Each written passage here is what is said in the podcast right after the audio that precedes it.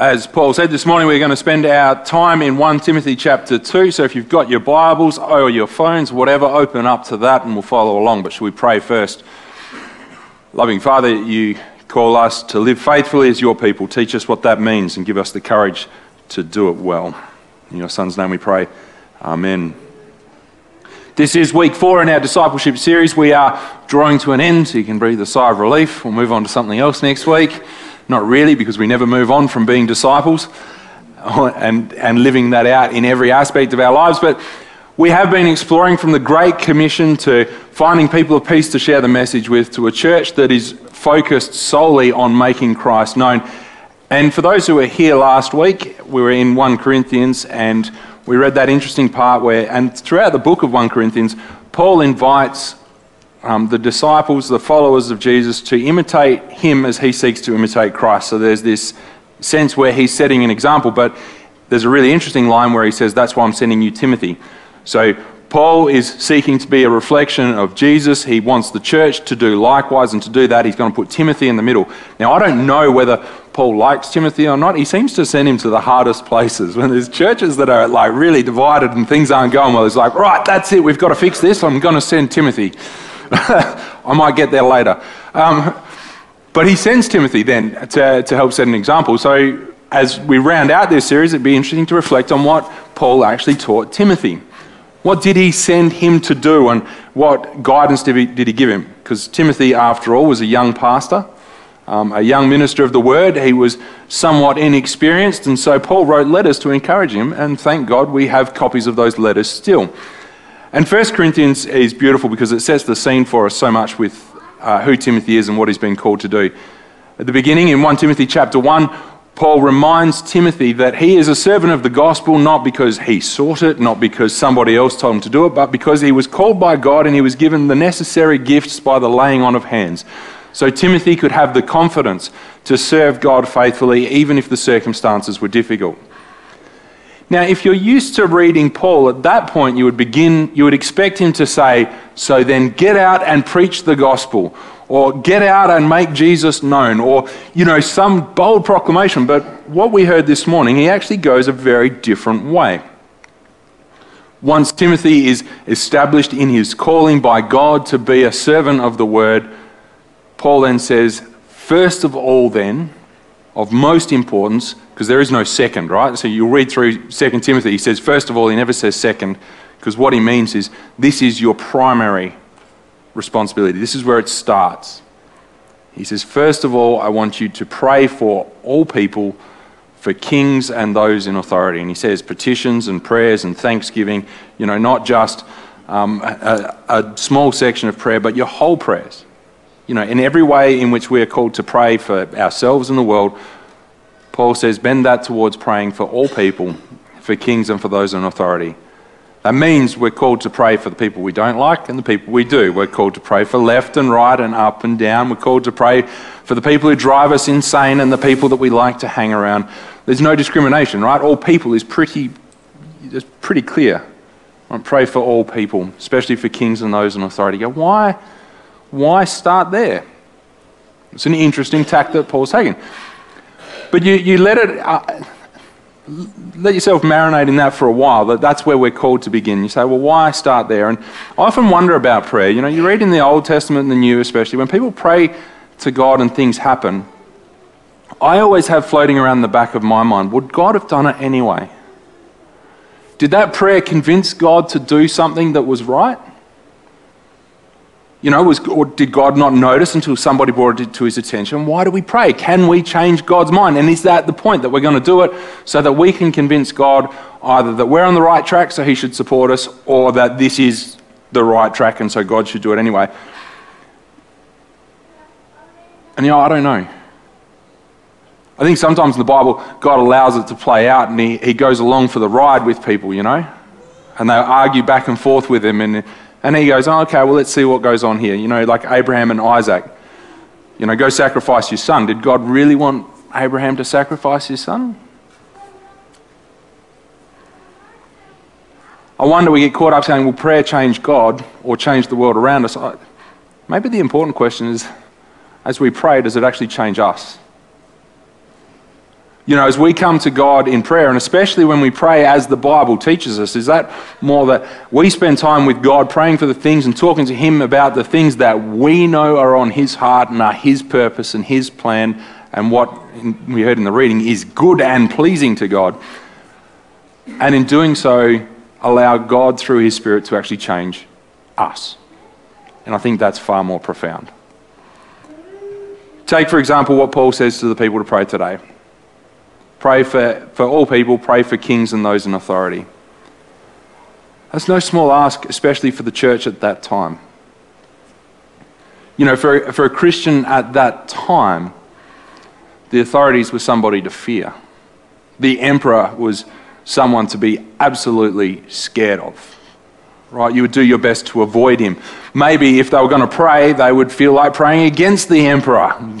Smite him, O mighty smiter. You know, like God, do away with him, get rid of him, save us from him. You know, like all the prayers against what the authorities were doing against what people who hated and maligned them were doing. You know, praying, praying for all people. And there's two things. One, internally, then for the church. You know, as they learn to pray this way, they're reminded that God reigns. That God is always sovereign, that the emperor can run around doing what he likes. He can even pronounce himself God if he wants to, and yet he still has to answer to the Lord. Proverbs 21 is a great verse. In the hands of the Lord, the heart of the king is like a river. He can bend it any way he wants. You know, so the idea of being afraid of the emperor and afraid of the king and afraid of the authorities, especially for a church that was being um, persecuted to the nth degree, when they pray for the emperor, the church is reminded that God is and always will be in control and that nothing that happens to them, around them, or with them is going to be a surprise to God. And so, for the churches that learns to pray for all people, they're reminded that one, God is in control, two, that God's heart is for all people. You know, why, why are we Christians? Why, why us? Is it because we're somehow more special, more blessed, more important to God? No.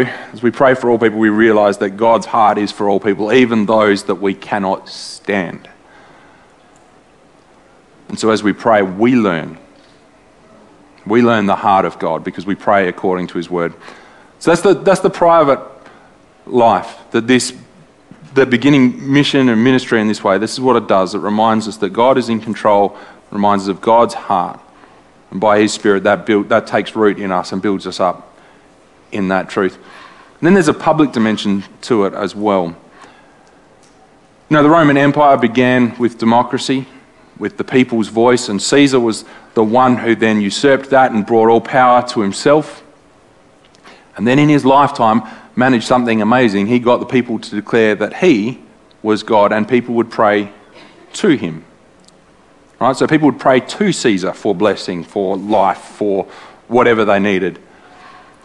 And that continued on, and you know, Nero took it even further. And if you were in the Roman Empire when Nero was Caesar, not only would you pray to him, you had to. If you wanted to trade in the market, if you had goods to sell, if you were a farmer and you wanted to get rid of your produce, the first thing you had to do was bow down to a statue of Nero, declare him to be God, and then one of the public servants would give you a slip of paper that would say that you'd done it. And then you'd take that mark into the marketplace and show that, and then you'd be allowed to trade. So the whole economy of the Roman Empire, the whole social structure was built on the foundation of declaring that Nero was God and praying to him. And what are the Christians called to do? Pray for him. You know, these Christians weren't going to pray to Nero because Nero's not God. There is only one God, but they would pray to God for Nero. So, in the act of their prayers, they're making a declaration about who reigns and about how God reigns. And they would pray for Nero. And it's really interesting how Paul unpacks it. He says, Pray for two things so that we can live peaceful and quiet lives.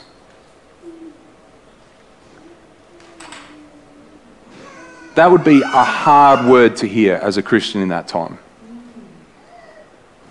that will pray for Nero, the man who is at times tying us to poles and setting us alight to put some light in his garden at night.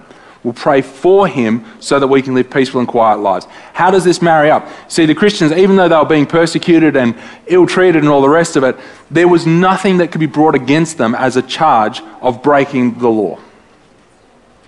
In fact, the one thing that they would be known for, if they lived according to what Paul writes here, is that they prayed for Nero. They didn't pray against him. They didn't try and rise up and overthrow the empire. They weren't using force or coercion. They weren't trying to exercise any power that they had. They, in fact, lived peaceful and quiet lives praying for Nero, and so there was no charge that could be brought against them. That in no way they had broken the law. In no way had they done wrong against the empire. And so there was no good reason for them to be mistreated. I mean, fine, if they were trying to cause a rebellion like happened in Israel when, uh, you know, in 70 AD, some of the, the Israelite leaders, they got a rebellion together and they tried to overthrow the Roman Empire and kick them out, and the Romans responded and trounced them and tore down the temple and made a mockery of everything that they were fighting for. You could say they deserved it because of what they did, right? Because they had done wrong. And so they got what they deserved. What was the church called to do? Pray for the emperor and to live in peace and quiet so that no charge could be brought against them.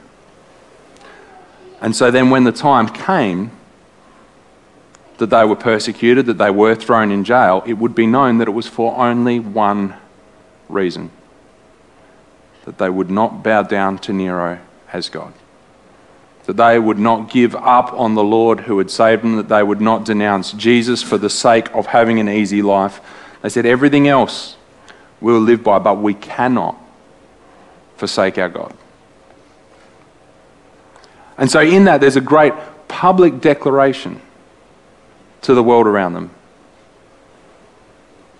that the only thing they were interested in is the name of Jesus. You know, it takes my mind to the story of Joseph. And I'm not thinking now multicolored coat. The other Joseph, the one that we don't know much about. Right? You think, how much do we actually know about Joseph, the husband of Mary, the man who raised Jesus? Like from the Bible, how much do we know? An angel came to Joseph and said, You know, you're about to divorce Mary because you think she's having a baby with someone else. The child she's carrying is actually the Lord. He's going to save his people, so marry her and take her to be your wife and care for the family. And Joseph gets up and he does that, and they go to Bethlehem because that's where his hometown was. What else do we know? One thing Jesus. Right? That's it. All of Joseph's story, there's five verses at the start, and then all we know from that point on is that however he did it, whatever form it took, he was faithful to the call that God had gave him, and he raised Jesus as his own child until the proper time. Even when you know, Jesus was 12 years old and his parents went looking for him at the temple, Jesus talks to Mary, not to Joseph. He's not even part of the story. Later on, they, when Jesus is starting to preach and people are catching on the message, they go, Isn't this the carpenter's son? They knew of Joseph, but all they really knew was Jesus. If that were our story for each one of us, that the only thing that people could point to from our story is the presence of Jesus that's one heck of a story. Isn't it? Like, if that's all we were known for, what did he do for a job? I have no idea, but he kept telling me about Jesus. Where did they live? I don't know, but she just never shut up about Jesus.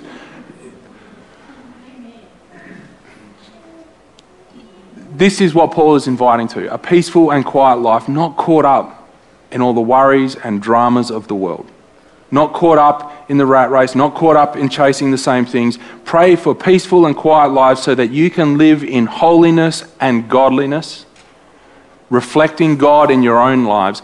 This is good and pleases God.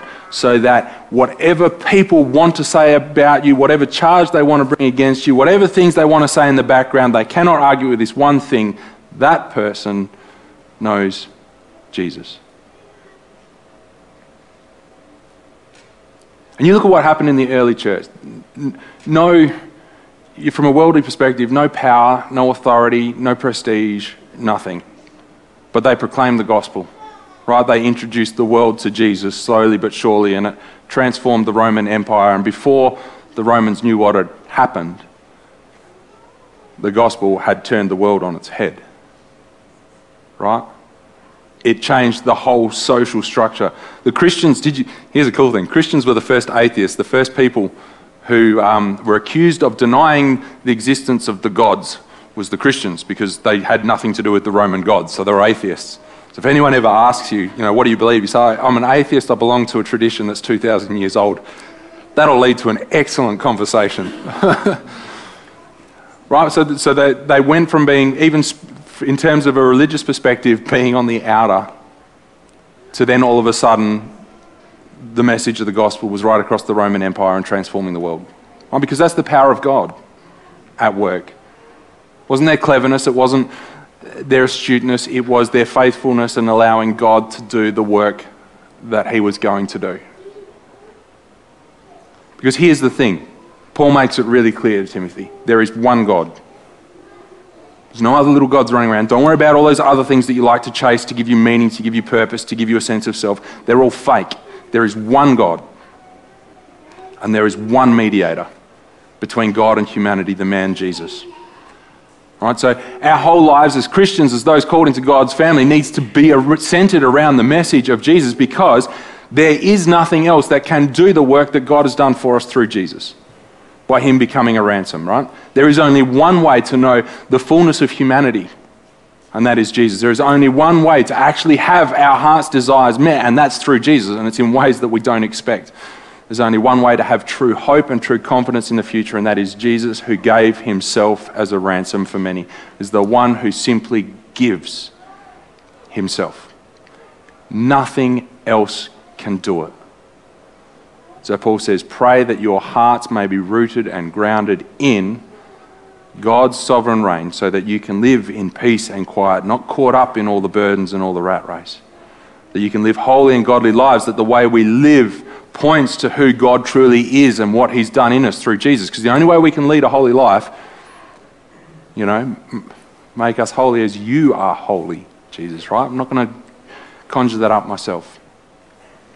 There is one God, there is one mediator between God and humanity, and that's Jesus. But here's the thing there's a lot of ways to get to the message of Jesus. So, Ross, do you want to come up? I think I'd been in the parish about three days when I started to hear the legend of Ross Schubert. and this morning, 10.30, you've got to watch what you say this time, Ross, because this is being filmed. So, Ross, for, for the sake of the people who know you and those who don't, can you tell us what you do and how it all started? Well, well, folks, it started with um, Peter Schultz was in St. Paul's church, and he come to me and he said, Ross, he said, we've got a lot of people, uh, new arrivals here in Hahndorf. Perhaps we should be saying a welcome to them. And uh, we talked a bit about it. We said, well, yes, a good idea. So uh, that's how it started. And we split the town up into two halves, and he did one half, and I did the other half, and and uh, away we went.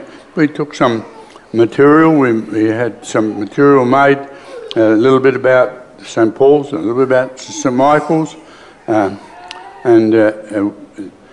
and, uh, and uh, maybe not those days, but nowadays we also use a voucher from the from the Cafe 316, and um, and so uh, we, we uh, go, go to um, people and we uh, and then, uh, tell them that we're just people from down the street, not someone from overseas or something rather like that.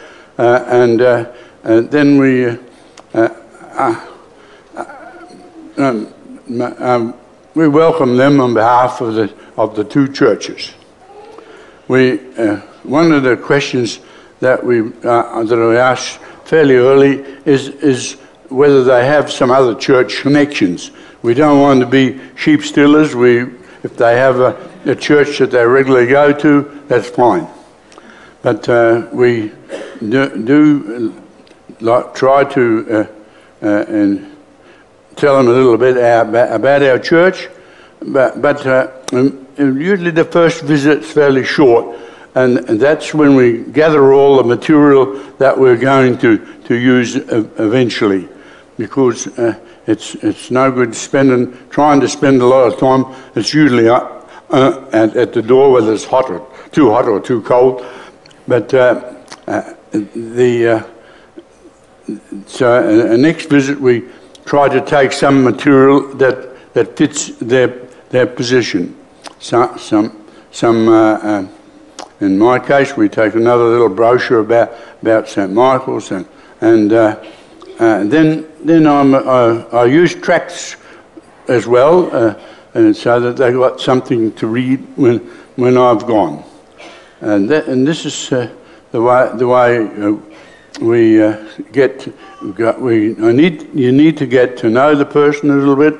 And so, something that, that I found uh, is, is uh, easier to do is, is to go to someone you don't know as, or, as against going to your neighbour. Ju- Just uh, go uh, uh, straight, straight to someone you don't know and get to know them, uh, and that helps, I think, to get you started. So when it comes time to actually visiting, so you're about to hop in your car, you're going to head off uh, Saturday mornings, I think you do it now. Oh, yeah. What do you do? Yeah, the, fir- the first thing that when I hop in the car, turn the radio off. And, and then you start to pray. Because you, you need, even though you, know Jesus is with you all the time, you, you need that, need to set that satisfaction that, that, that Jesus is there with you. And, and uh, it's surprising sometimes what you say. You wonder, when you went, went away, you say, oh, I didn't really intend to say that, but I did. And so uh, you- you're taking the Lord with you when you go. Now, um, doing, been doing it for 30 years, Yeah. and the idea is you see the, the for sale signs go up. Once the sold sticker's on, you kind of you're getting ready to see some new people, and when the sign disappears, that's your cue. Yeah, then we wait two weeks. wait two weeks. Otherwise, otherwise they've got all, all the boxes in the passage, haven't they? Over 30 years of doing this, Ross, I'm sure you've got plenty of stories, but there's one this weekend that you've loved to tell. So you want to tell us a story of something that's happened because of door knocking like yeah, this? it, it was quite, quite early in the piece. I went up the road and I knocked on the door there, and this woman came out and she said, "Oh," she said, "You're from the church." She said, "I'm one of those that that my parents wouldn't let me go to religious instruction at, at, at school." And so we had to start right from the bottom, right up from the bottom. Uh, and eventually, eventually I found, uh, I noticed that her husband, he had been going to church, but he, he thought, well, maybe, better not go, seeing that she doesn't believe. And, and so, uh, when, as we were talking, sometimes I'd be fumbling for an answer, and he would pipe in with the answer. so it was quite a help. Uh, yeah, so so uh, eventually, uh, Pastor Mevis, uh, who was pastor at the time, he took over, uh, and uh, she was baptized, and she took this her baptism very seriously, and and, and the next thing she she, she was t- t- enrolled at the seminary and done done a couple of courses there. And now she probably could have been a, the f- first Lu- Lutheran women pastor, but, but that, that didn't happen. uh, and so uh, she looked around and she's, she's now, uh, she, uh, uh, she, the first, first uh, job she had that, that I, I found out was that she's a lay preacher in the Uniting Church. So praise the Lord.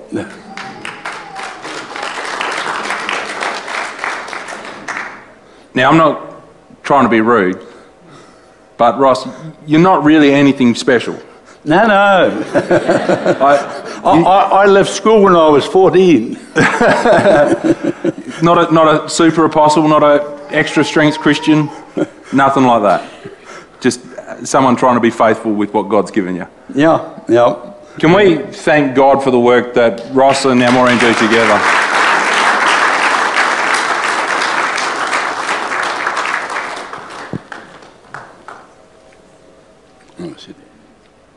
Quite incredible, isn't it? Knock on someone's door, um, begin sharing the gospel with them, taking a part in their story, their journey of faith. And now, how many people have heard the gospel through that woman that Ross met that day?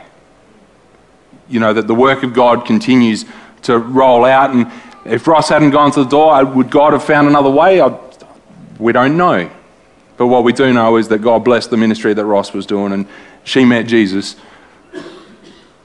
in the, in the face of Ross Schubert.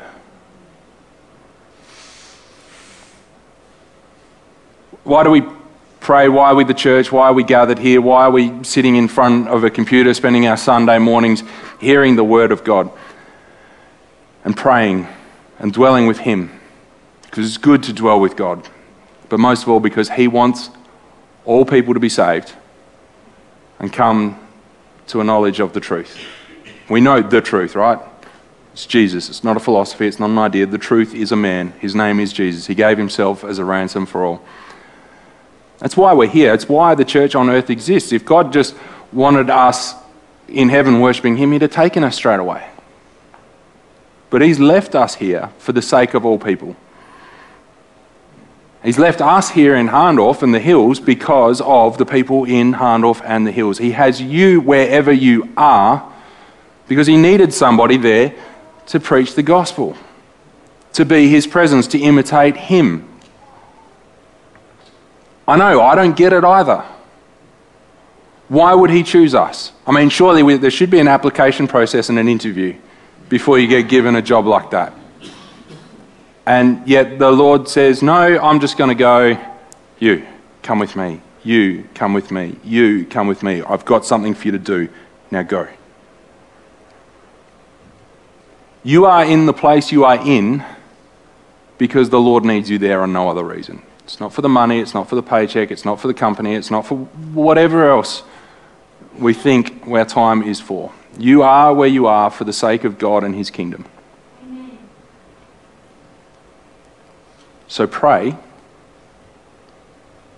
Pray for all people. Pray that the Lord will change your hearts and your attitudes towards those who don't know Him, even the ones who drive you batty.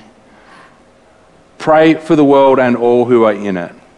Because this is good and pleases God. But no, He calls us to do that because He wants all people to be saved and come to a knowledge of the truth. And He has put you here for that purpose. So find it, speak it, do it, live it. Even if you think you are but a dim reflection of the Saviour, that is more than enough for God to do His work. Because it ain't about you, it's about Him. Where has God placed you? And what can He do through you? That's an exciting proposition. Let's pray. Loving Father, we thank you that before we'd even had a chance to walk away from you, you had a plan to draw us back. Thank you. Before we even chose our own ideas over yours, you had put in place a path that would bring Jesus, the Saviour of the world, the one who would give his life as a ransom for many. We thank you that we have experienced your grace, that we know salvation through him. We pray for all people, Lord. We know we are no better, no worse. In your sight, no different to anyone else, but people lost in need of a Saviour. Transform our hearts and our minds to see the world and to see others as you do. Draw our attention away from the things that get in the way of us living for you and your kingdom. Draw us ever closer to the knowledge of truth that is your Son. Lord, we pray, teach us in our work, in our home, in our social lives, in our fun, in our adventures, in everything. Teach us to see the opportunities that you are preparing, that each one of us may have the courage to speak truth and see your kingdom come. In Jesus' name we pray.